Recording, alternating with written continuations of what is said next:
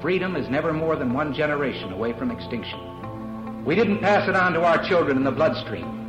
The only way they can inherit the freedom we have known is if we fight for it, protect it, defend it, and then hand it to them with the well taught lessons of how they in their lifetime must do the same. And if you and I don't do this, then you and I may well spend our sunset years telling our children and our children's children what it once was like in America when men were free.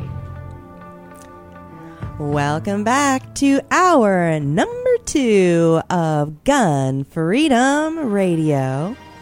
And this is our New Year's Eve edition. So we've got a little bit of Auld Lang Syne playing in the background and a lot of different versions uh, in, in each of our break segments.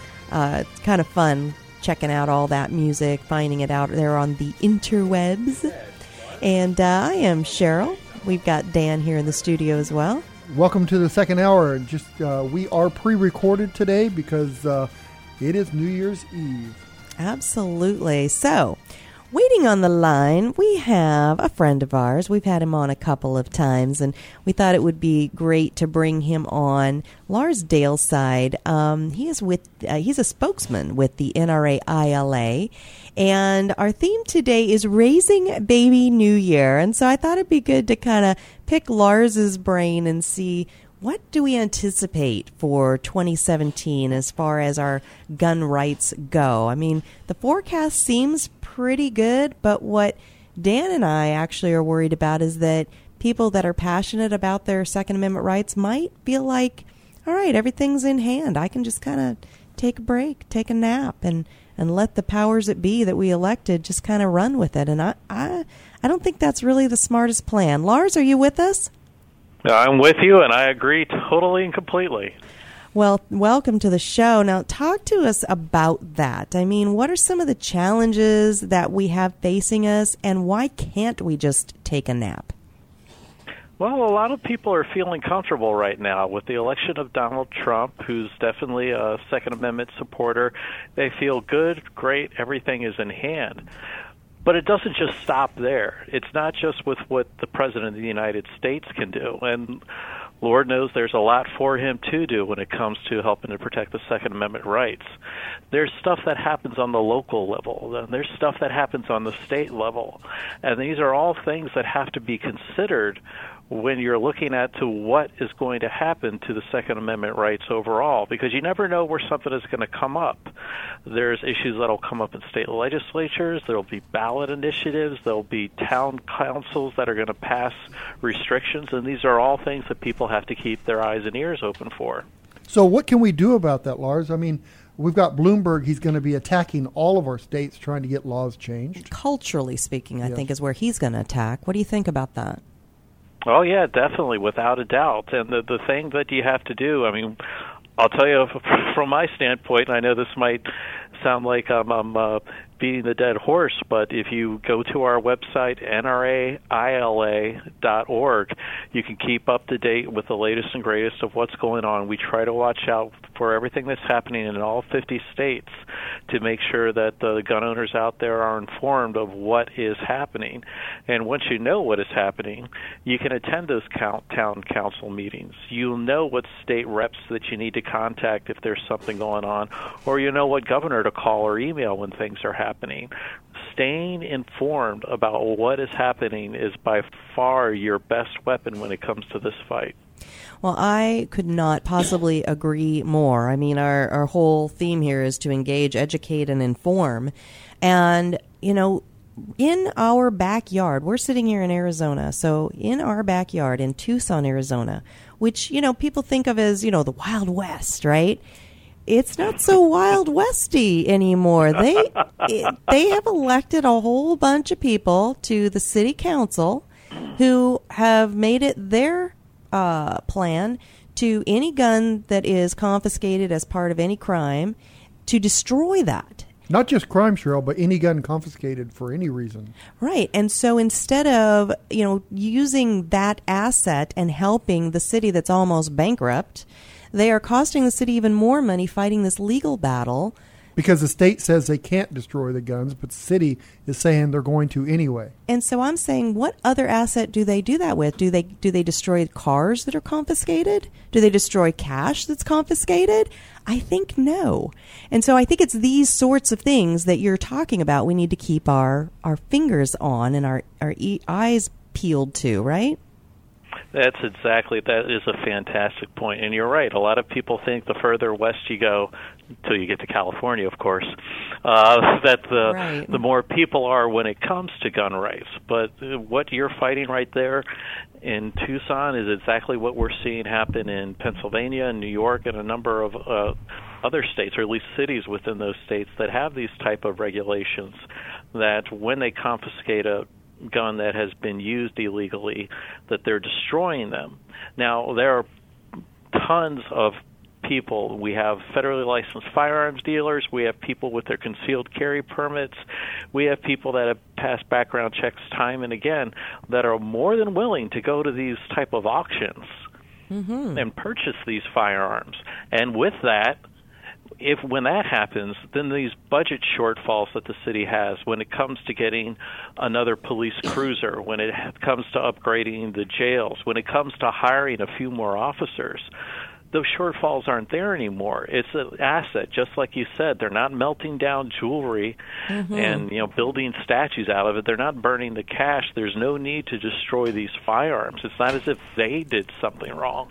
Well, and that's you know one thing to let the listeners know is that the guns that are sold at auction are going to dealers that have to uh, do the background checks, and so the guns are not going to criminals. All right. So the message is once again, the tool itself is bad and evil, and you know somehow imbued with with something terrible.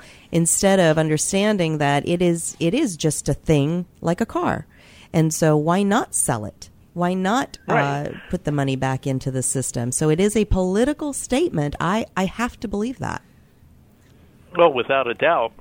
And of course, there's no way that a gun sold at a police auction, the, or the, the person who buys that gun, isn't going to be run through the NICS background check system. I mean, that's that's exactly what they're going to do.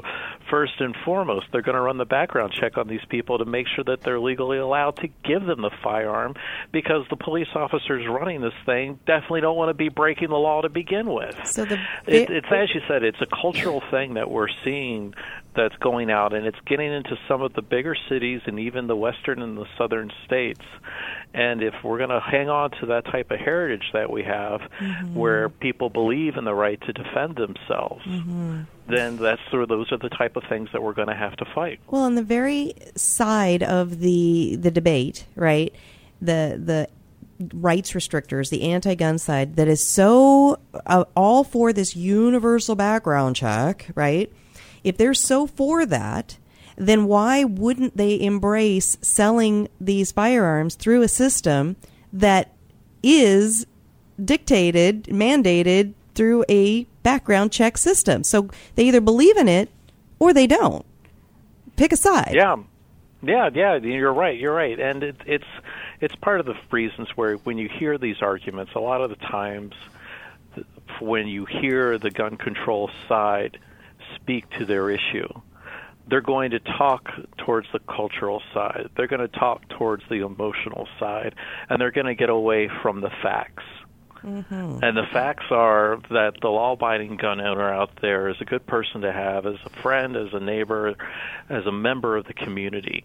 These are people who are responsible, who are good citizens, tax-paying citizens, more than happy to go out there and do their part for the community in whatever way that might be, and to restrict their rights and their ability to defend their family and home.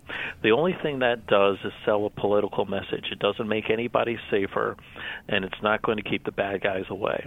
So, Lars, what does how what does the ILA actually do? I mean, do they work with city level, state level, and federal level? What do they do? I know it's one of those things. When I first started working here, friends and family were always asking, like, "What? What? What are you doing?" well, most people, you say the NRA, and they think about the political machine. Right. They they think that it's this. You know, here we are in a, a six-story building in the outskirts of Northern Virginia, not far from Washington D.C.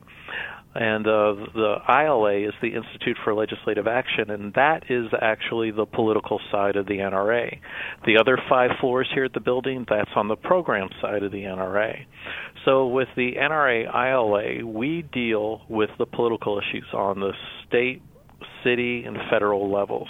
So if something is going on, if something is happening, then we're the ones that are out there. We have our representatives, we have our lobbyists, we have the people that are volunteers that are on the ground that notify us when things are happening if we don't know right off the bat.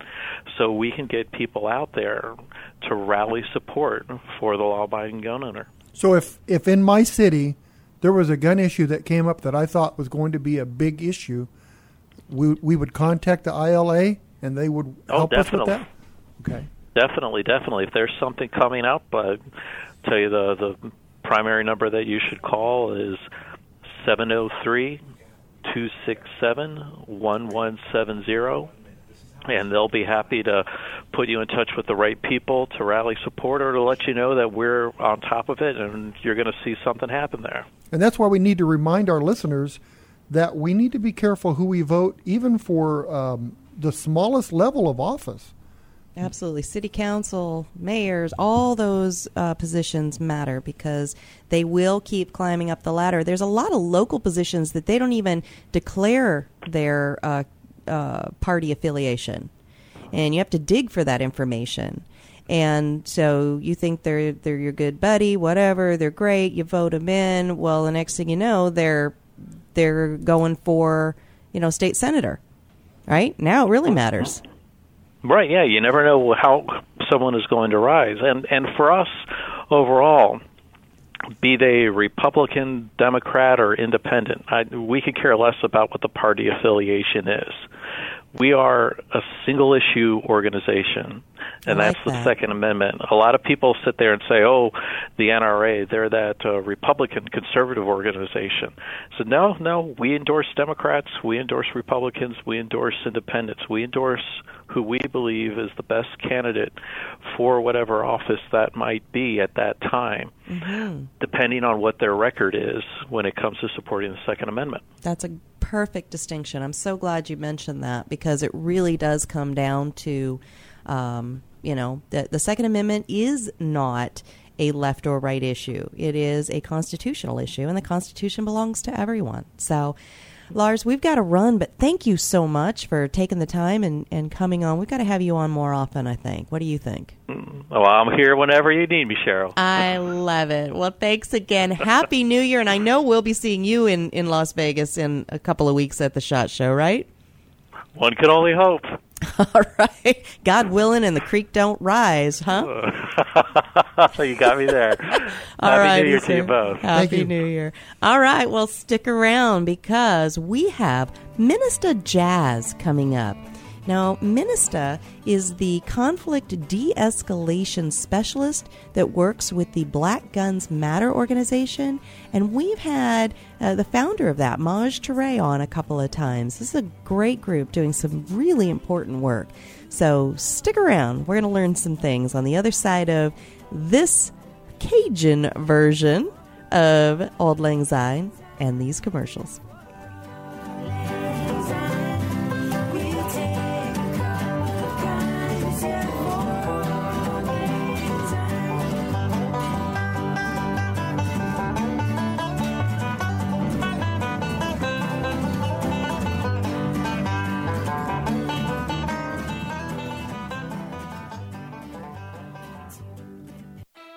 When you're working hard to beat debt, you've got to think of creative ways to get your income up. Here's an idea sell some stuff at auction. Start with locally owned and operated potofgoldestate.com. The owners, Dan and Cheryl Todd, have over 60 years of combined experience in selling antiques, collectibles, guns, coins, and jewelry. And over their many years in business, they've earned the trust of thousands of people just like you. Whether you're saving for a rainy day emergency fund or paying down debt, let potofgoldestate.com help you get the extra cash you need. Potofgoldestate.com will purchase your items outright, or you can consign them to their twice a month online auction. Pot of Gold's nationwide online auction is a great place to get top dollar for your collectibles. They specialize in everything from antiques, coins, high end collectibles, to cars, boats, guns, and more. Get started today at potofgoldestate.com or visit them off I 10 and Dysart Road in historic Avondale for some live auction action. For more information, visit potofgoldestate.com. That's potofgoldestate.com. Don Collier here, letting you know that you won't get fool's gold at Pot of Gold Auction. They're the genuine article. Pot of Gold auctions off guns, coins, jewelry, and antiques of every kind. Stop in and see my friends Dan and Cheryl Todd in Avondale, Arizona for some live auction action. Or check them out on the web at potofgoldestate.com.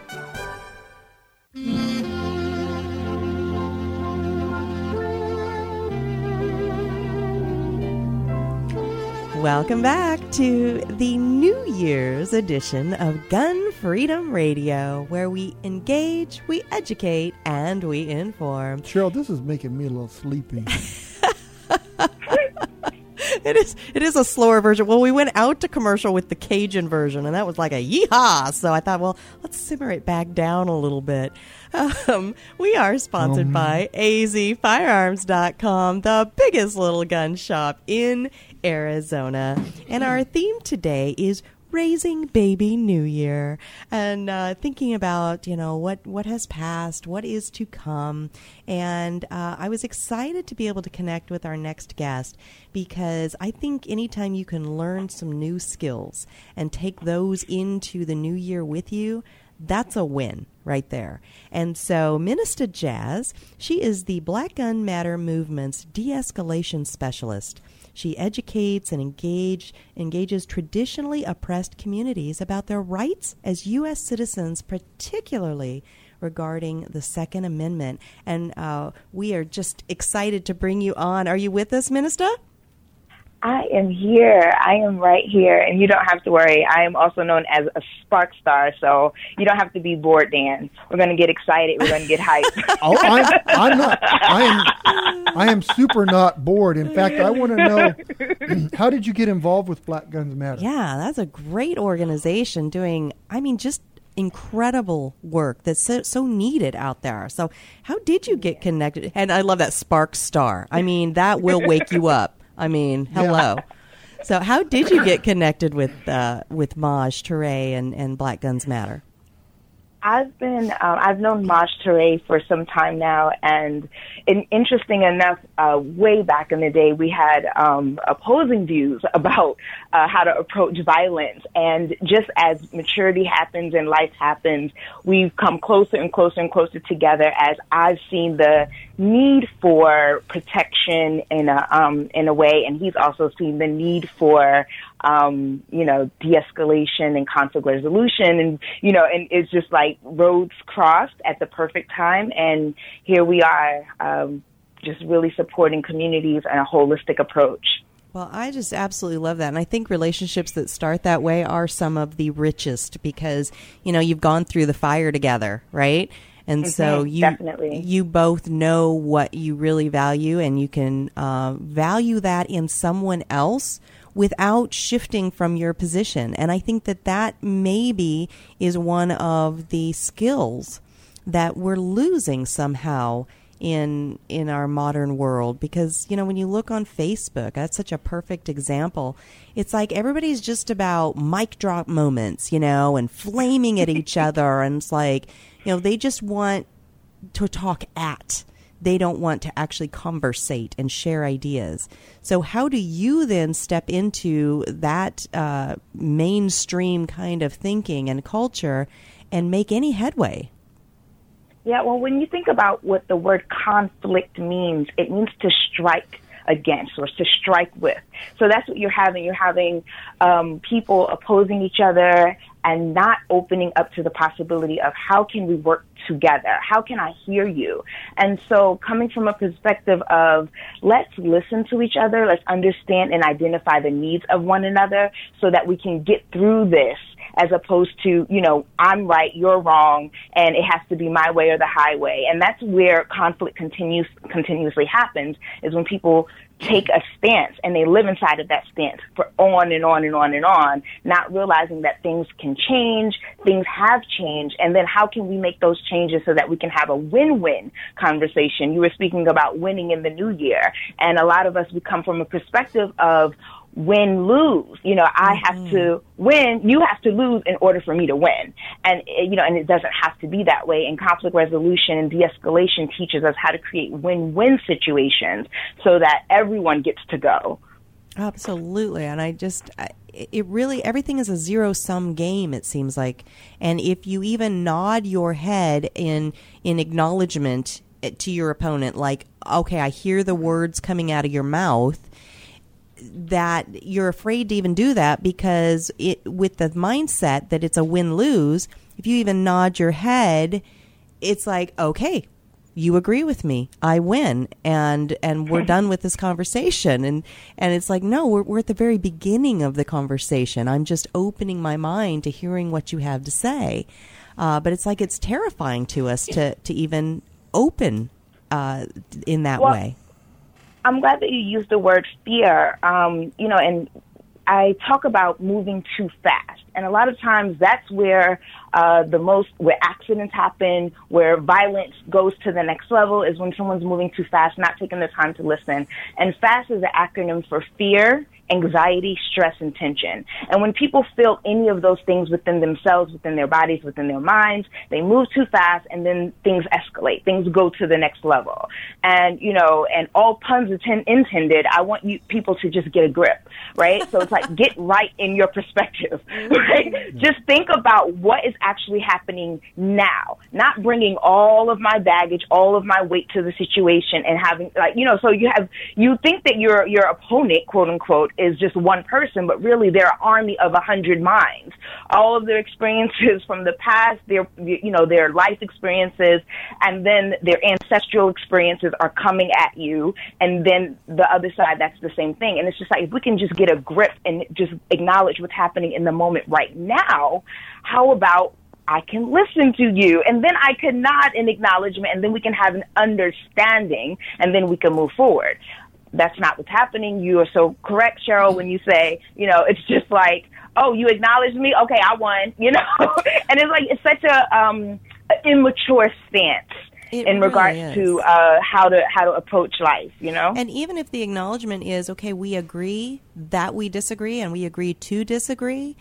th- There, I think there's nothing wrong with that because you, you kind of live to to fight another day. Um, and if you can allow the person that's on the opposite side to really feel heard, then if that person does find themselves wanting to explore your side, you're a much safer outlet for that. You're a much safer place for them to go to say, well, you know, that one thing you said, I want to, I kind of want to agree with that, but I don't want to give up my position right away. Right. And so you would be the person that they would come to. How powerful is that? It is so powerful, Cheryl. You you must have read one of my um, mini books uh, because it is about being safe.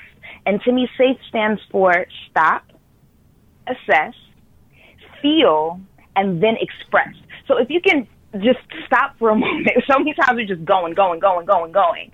And it's about feeling safe so that if you could get to a place where you like can stop and just assess what's happening, feel, and then determine how is that feeling, and then I can express that to you in a way where we're not now against or at, odds. You know, um, it, this this uh, this term agree to disagree thing. I think uh, we use that, and then we walk away still feeling remorse. Uh, we walk away still feeling resentment, and that resentment carries on to another conversation. So you know, it's really about understanding to a point where I don't have to use your strategy in order to get my need met, but trusting that your strategy is the best strategy for you at this time until you learn a different way, and this is my strategy. And if we can look at it things look at things from that perspective of everyone has you know they're trying to get from point A to point B the best way they know how. So many times it's like if you don't take point A to point B the same route that I take it, then you're completely wrong. You know, and then, so I'm going to disagree with you, and I'm going to walk away, and I'm not, you know, and I have all of this resentment for you not taking the same route that I took. That's when in so actuality, if I can just say, hey, oh, that's your strategy? Cool. That's cool for you. This is my strategy. Oh, wow, that's cool. Let me see how that works out for you. Let me see how that works out for you. And then it's just like, oh, you know what? You actually got there a little bit quicker, more, more efficiently. But that's where people need to open up. And that's where mindfulness comes in, is just being able to be safe stop for a minute, right? Assess what's happening, you know, feel how I'm feeling and then express how I'm feeling. And if we can do that and look and say, oh, wow, that's an interesting strategy that you're using there. It's not about right and wrong. It's not about good and evil. It's about effective and ineffective. And if we can just all commit to taking the most effective path, then we'll be we'll have a lot you know a lot more in common we'll have a lot less to fight about you know, but everyone wants to just be this is the good way, this is the bad way. I you love know, it. and, and those those polar opposites are going to continuously get us in trouble over and over and over again when it comes to violence and escalating situations. That is perfect. And you know, we got to run to commercial and we're going to come back and Mm. talk with you some more. But uh, when you were saying all that, the vision I had in my head, because you're like, you were talking about, well, you take this path and I'll take that path. We'll see how it Mm-hmm. works out, is the map on my, my smartphone. Right? So even the, I don't know if it's Google Maps, I don't know what map it is, but it gives you like three different options how to get to a mm-hmm. place, right? It, So just, just as a visual to have in your mind that it- one's not wrong, one's not right. It's just different It's Just paths. another alternative. It's just a You have a different path. iPhone than I have. yeah, Dan, Dan always tells the iPhone that it's wrong. You know, it's like, shut up, Siri. So I know where I'm Yeah, going. and then you know, and then it leaves him feeling all stressed out. Exactly. Exactly. Because now you have a tool that's not working for you. So I get it, Dan. exactly. All right. Well, stick around because we've got a couple of quick commercials. And when we come back, we're going to dig a little deeper into the topic of conflict de escalation with Minister Jazz of Black Guns Matter. Stick around.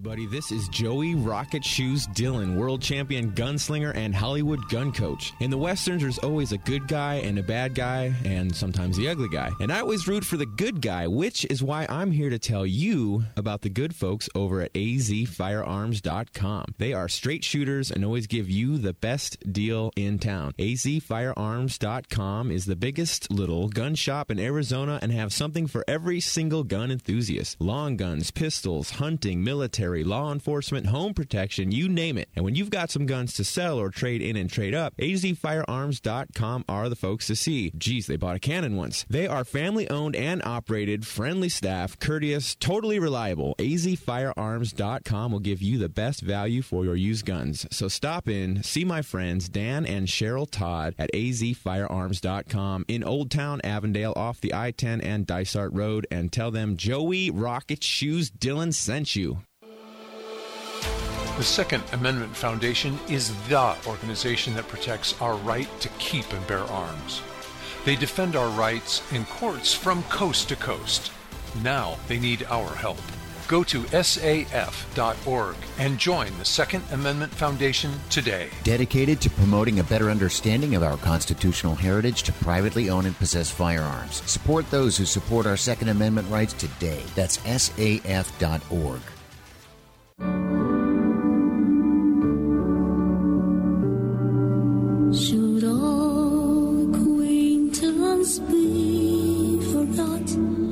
Welcome back to Gun Freedom Radio, where we engage, we educate, and we inform. We are sponsored by azfirearms.com, your nationwide hometown gun shop, and we're talking today with a spark star. I don't know why I keep playing these these sad, so, slow versions of Auld Lang Syne. Sounds like I'm traveling in space with that I one. know. I should. My goodness, I didn't line that up very well. And then we're going to introduce you to Minister Jazz, the Spark Star.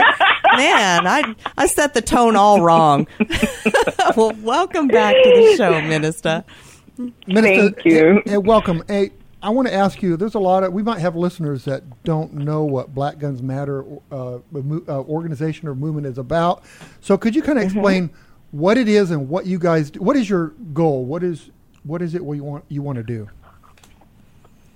wake people up yeah, Yeah. so it's um so it, you know ironically and, and no accidents at all uh your tagline we educate we well, say say it to me cheryl because when you said it i was like yes Yeah, yes en- engage. Educate and inform. uh-huh.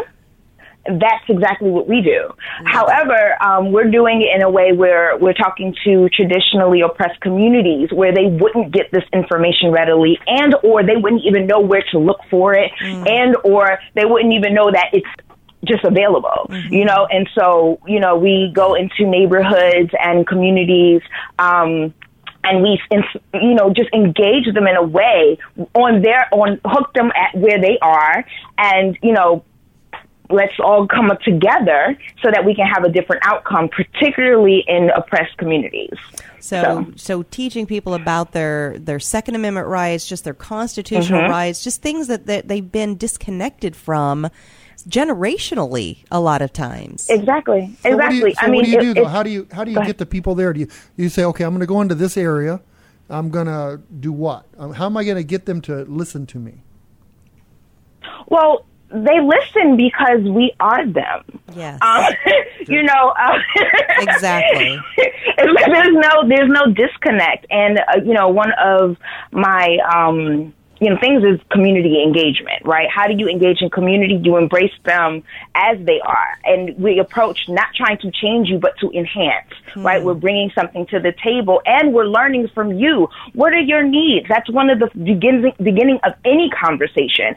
If I can understand what your real needs are, your genuine concerns, then I'm bringing that to the table, you know, and where you are fed, you will you know, get nourished. You know, so it's like I'm not going to eat what I don't want. I'm mm-hmm. not going to eat what I already have. You know, if I if I already have tons of that, so we're bringing new information and we're bringing it in a way where it's attractive and people are like, yes, yes, yes, thank you, thank you, thank you. They didn't even know they were thirsty until we offered the drink, right?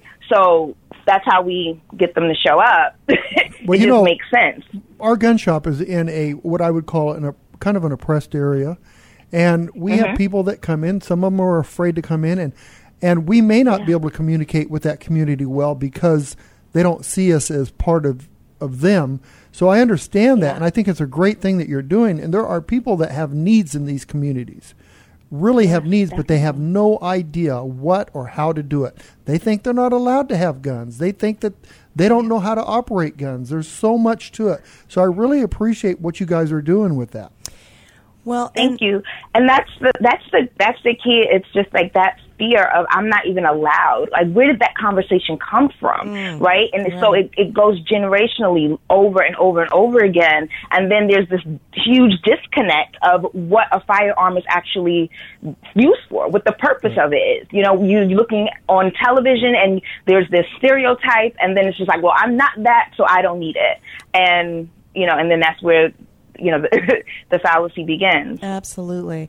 Well, I don't want to get through our, our interview and not talk about your Spark Star Academy. So talk to us about that really quickly, and then I want to go back to what it is you're you're teaching, and maybe it's the same thing with the Black Guns. It is. It really is. So um, with Sparkstar Academy, I am I am um, specifically targeting youth um, between the ages of 11 and 17 to understand qualities of mindfulness, to understand qualities of um, conflict resolution within themselves, and then so that they can create that in their communities. Uh, you know, so many times we go out and we're experiencing adults that have had these behaviors for so long. So my thought was, why not reach them before it gets, you know, ingrained as a becomes a bone of you know how it is it, it needs to be. While it's still cartilage level, let's embrace these spark stars and get them understanding what it means to to uh, to have conflict resolution, to approach situations with confidence, to you know speak with um, you know total inspiration and and, and, and and inspire others to do the same. So that's what it means to be a spark star. And so just reaching these youth in a in a powerful way so that they can understand who they are, their rights, and what is possible for them. You know, the kids are grown up with a uh, family that are se- separated or divorced because they, the parents alone, didn't know how to do c- conflict resolution. If we don't know how to do conflict resolution, we're not going to make it. I mean, a couple will Right. not make it. And so, no how matter do you who teach are. that to the So, kids? And so, I right. love the idea of your academy. Tell folks how they can find out about your academy. Well, definitely visit um, ministajazz.com, www.minista Mm-hmm. jazz.com. When people hear me say minister, they think in ER, but it's Minister Jazz, M-I-N-I-S-T-A jazz.com for more information on Sparkstar Academy, which will be launching in February 2017. Min- Minister, can I ask you how how did you the name? Tell us about the name. I have to know. okay? Really quickly. It's cool. It's cool. I Really like it, but I just quickly. want to know. really quickly, uh, if you are a uh, anywhere hip hop in the '80s, um, KRS One, living legend. Uh, I, I work with him, and he actually gave me the name Minister Jazz. I love it. Well, I'm 61 yeah. now. Minister means simply to serve. I'm I'm Love it. 61 now, and my music is mostly that.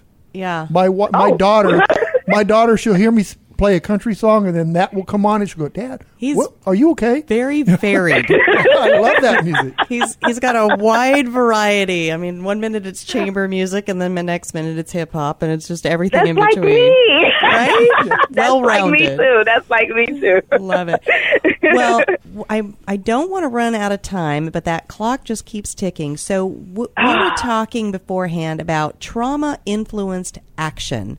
So Mm-hmm. uh, you know where does that come from? And you had a catalyst uh, event in your life that kind of put you on this path of helping people to to reorder their thoughts and, and their reactions. So can you tell us a little bit about that? definitely sure. So at, in life, we reach choice points. We reach places where we have to make a decision, and it's up to us to say, are we going to make the same decision that we've always made to get us to this place, or are we going to try something different? When I was 17, really young, um, to make the story super quick, um, I was abducted and um, put in a basement, left for, uh, I guess, the, the the the takings of someone that had just recently was released from jail, um, and his friends thought it would be a good idea to abduct someone so that he can uh, have sex with and do whatever he wanted to with the person. So and that, that person happens to be me. and um, in that moment, terrified, afraid, just something spoke to me and said, "Just get to know him." um, understand him, talk to him. Don't be afraid, right? Um, and it's so hard to like to say, "Don't be afraid," and you're afraid. But it was just like, how can I not be afraid? Well, genuinely being um, authentically interested in who this person was outside of all of the labels that was making me afraid. I had to realize that human to human, I wasn't afraid. I'm not afraid of your heartbeat. I'm not afraid of your blood. I'm not afraid of your breath, but I'm afraid of the labels. So let's get back to the basics of the beat, blood, breath. What makes your heart beat? Right? What makes you breathe another day? What makes you tick, right? And and I had that conversation with this person and it was like a breath of fresh air for him. He realized that no one had ever took the time to care. And after about eight, nine, ten hours of being locked in this basement with him, you know, he tried and but I just kept bringing it back to the deep blood breath and he let me go.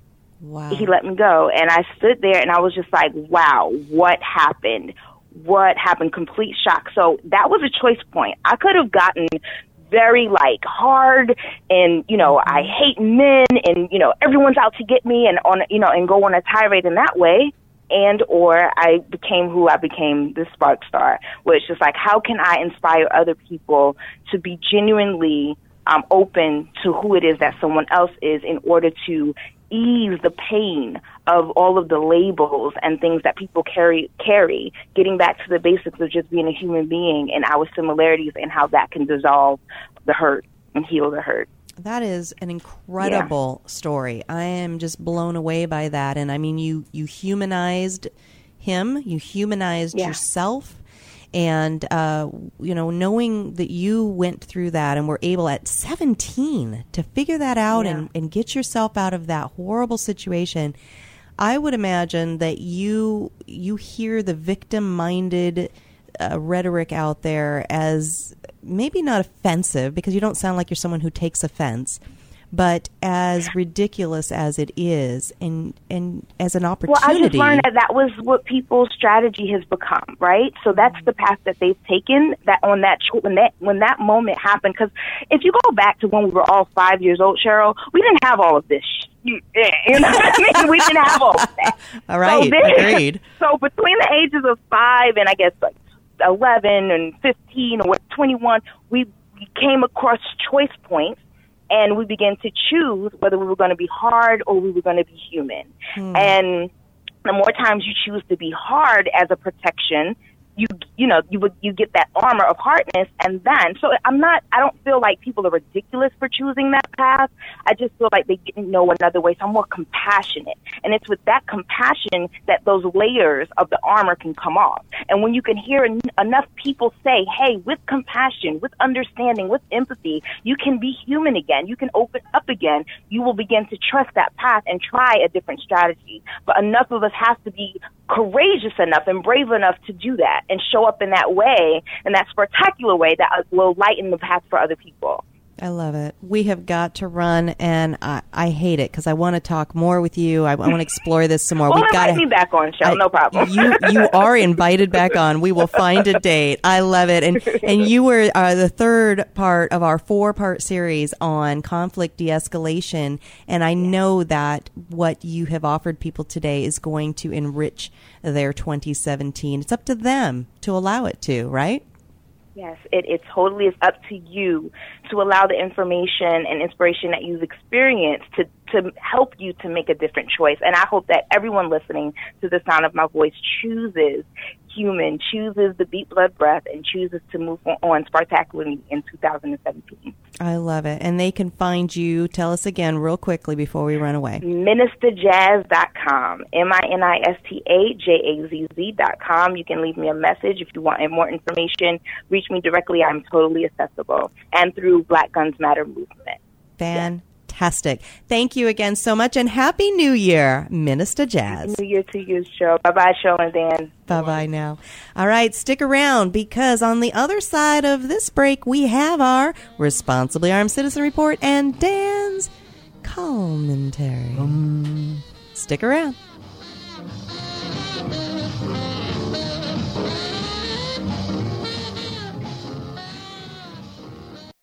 Hi, folks. I'm Don Carter. If you're looking for the biggest little gun shop in the West, look to azfirearms.com. They have 1,100 guns in stock and a knowledgeable staff to help you find just the right firearm for you. azfirearms.com is my nationwide hometown gun shop, and you should make it yours too.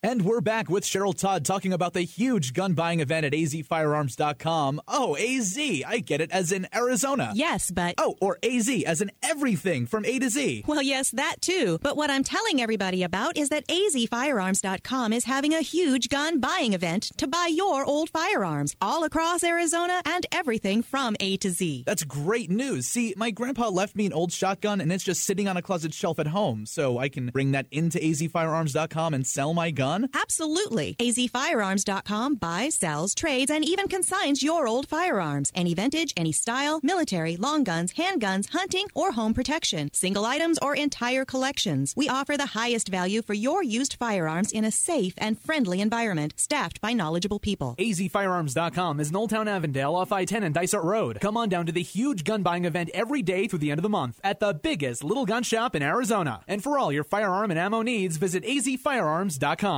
Come listen to the Self Defense Gun Stories podcast. Hear about armed civilians protecting people they love. Were they lucky or were they prepared? Come listen and learn at selfdefensegunstories.com.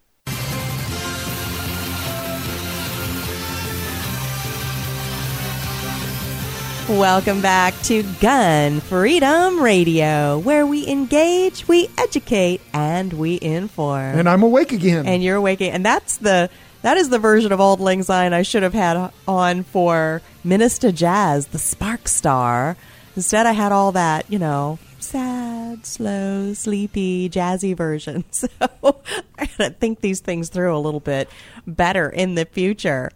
Well, we are sponsored by azfirearms.com, the biggest little gun shop in Arizona, and we are wrapping up our uh, 2016 New Year's Eve edition of Gun Freedom Radio.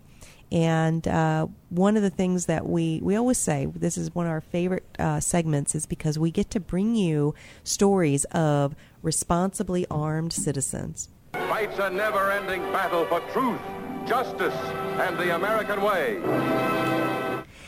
Responsibly armed citizens use guns two and a half million times a year for self defense, and 200,000 times a year, a woman prevents a sexual assault because she was armed. Somehow we never hear these stories on the network news, so we are proud to bring them to you here on Gun Freedom Radio. This story that we're about to play for you, this is a story to keep in mind all through the new year. Every time you hear someone call for common sense gun reform, I want you to remember this story. It is also for anyone who asks, who needs a gun? And for those who give naive platitudes such as, if something happens, just call the police. You see, danger relies on the laws that restrict our access to defensive tools because he has no intention of following them, and he knows that you and I will. Danger loves the voices out there that try to shame law abiding people from owning firearms. And Danger embraces and cheers for the anti gun politicians who help make his job so much easier. Because he hopes that the people on the other side of the door that he is about to kick in have bought into the guns are bad bumper sticker logic. And he and his friends, as they storm into your home, hope that all the Hollywood celebrities who emotionally guilt us into disarming ourselves have been successful. And at 2:30 in the morning, when danger strikes suddenly and without warning, he further counts on the vision of the tear streaked face of President Obama having influenced Danger's victims to be sitting ducks for fear of hurting the president's feelings. All these things I want you to keep in mind as you hear this story, our last story of the year 2016, because as we move into 2017, we can be assured that danger and those who want you and I disarmed will not rest and will not take a vacation, and neither can we. Two people are recovering after an attempted robbery in North Lubbock overnight. Police say several people tried to break into a home in the 1800 block of Bate Street around 225. One of the victims heard a knock on the door, but no one answered. Then a second knock was followed by multiple gunshots at the door, getting kicked in.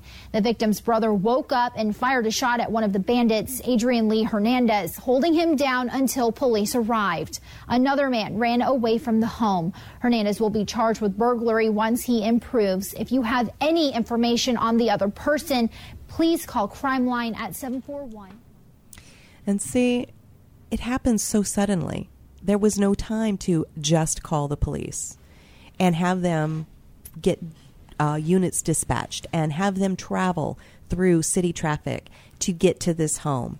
The homeowner had to be their own first responder, or this would have been a much different story and probably one we would have heard on the network news, which is such an ironic thing to me that when someone uses a gun correctly and responsibly and safely, peep, nothing, crickets. Please keep in mind, we respect the police, we love them, and we like what they do for us, but they can't be everywhere. Right, they're not omnipresent. And so we have to be the first defense. We have to be.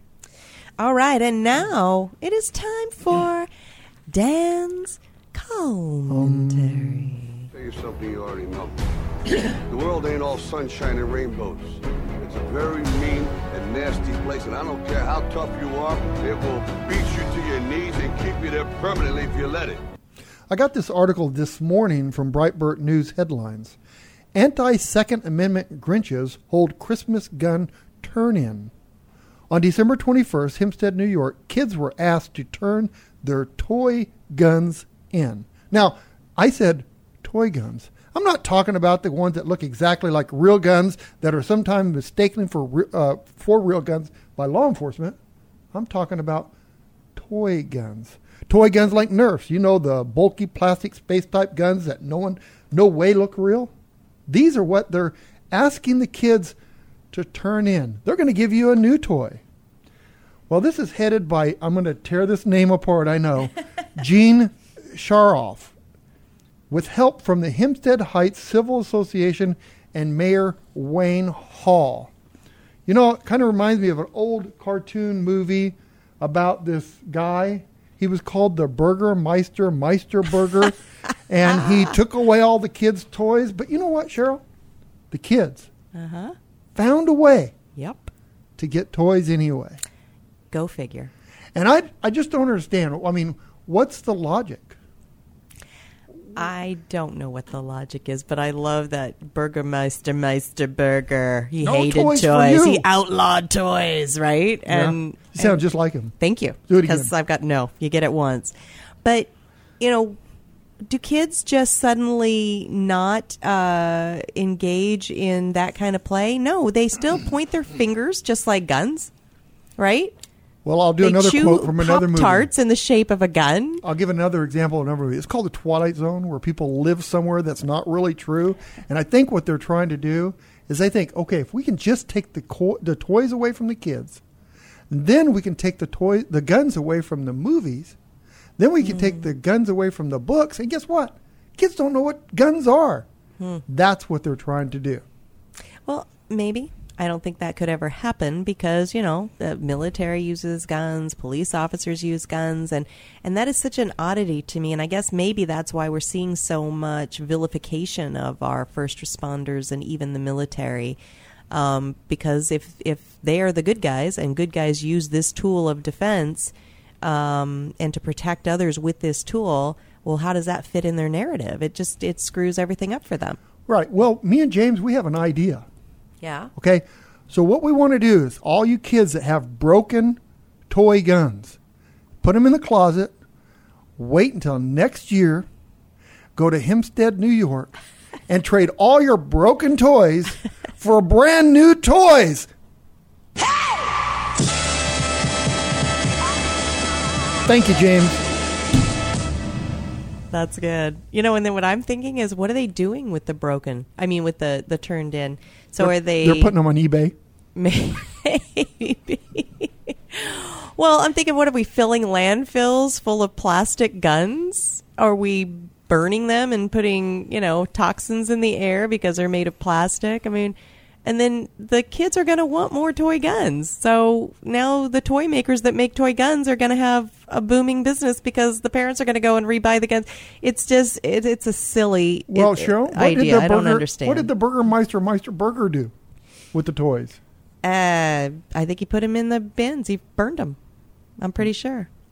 That was the Santa Claus is coming to town claymation or how, what were those things? They're like puppets. I love those shows like Rudolph the Red-Nosed Reindeer. Okay, we have got to get out on time because I want to leave you with an awesome recording of Gene Autry. Who still still knows who Gene Autry is? He's this back in the saddle again. singing cowboy and he did a great recording of a new year's eve leading into i think it was from 49 to 1950 and as you listen you'll hear how how different the world was but yet how similar. It has remained. Because people we just we really don't change as much as we think we're evolved. But i think it's a fun recording to leave you with on new year's eve. And thank you. Pray for our nation. Pray for our leaders. Pray for each other. God bless. Happy new year. Well, that brings us right up to the last day of the year, folks.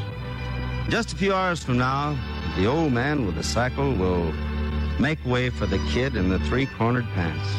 And a new year will begin. But before we all go, I'd like to thank 1949 for being mighty generous and good to all of us. He had a tough job to do, and he did it well. It's true he's aged quite a bit. His back is bent from worrying about a few people who still think wars are the only way to settle differences. His hair's turned gray from concern over seeing folks that are starving and sick. But in spite of it all, there's still a twinkle in his eye that's full of hope for a younger coming along in 1950. And so I'd like to propose a toast on this New Year's Eve. And first, here's to the old man. May you find joy and satisfaction in the knowledge of a job well done. Here's to the kid. May you find a better and a happier world during your reign. And 12 months hence, may you pass on to a lad as yet unborn a job made easier by the folks who lived in 1950.